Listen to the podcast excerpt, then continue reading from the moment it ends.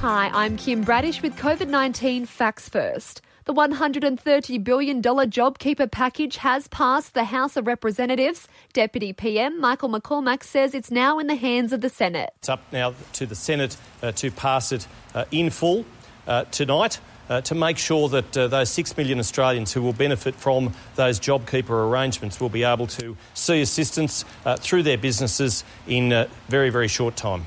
On the ABC there. Former lead detective in the William Tyrrell case, Gary Jubelin, has avoided jail time after being found guilty of illegally recording conversations. He's instead been fined 10 grand. 13 passengers on the Ruby Princess cruise ship have died. The most recent today, a 62 year old South Australian woman.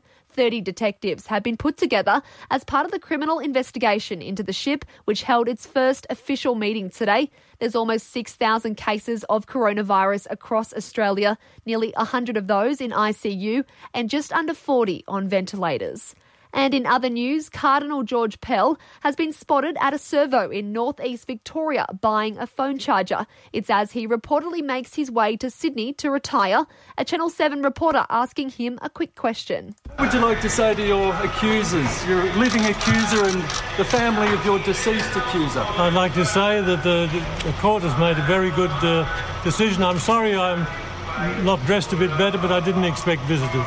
Before Daly Cherry Evans was overly aggressive during pay negotiation discussions between the NRL and the Players Association. Both parties agreed players will surrender the final five months of their salary for the 2020 season to keep the game alive. The Manly captain told Fox Sports he didn't go into the meeting with any agenda. He just wanted the best for the playing group. I just felt as though I had to ask the questions that everyone was thinking. So there was no bad blood there. And if all this stuff is coming out is true, then that's fine. It's not going to stop me sort of um, in my ways and what I'm trying to achieve.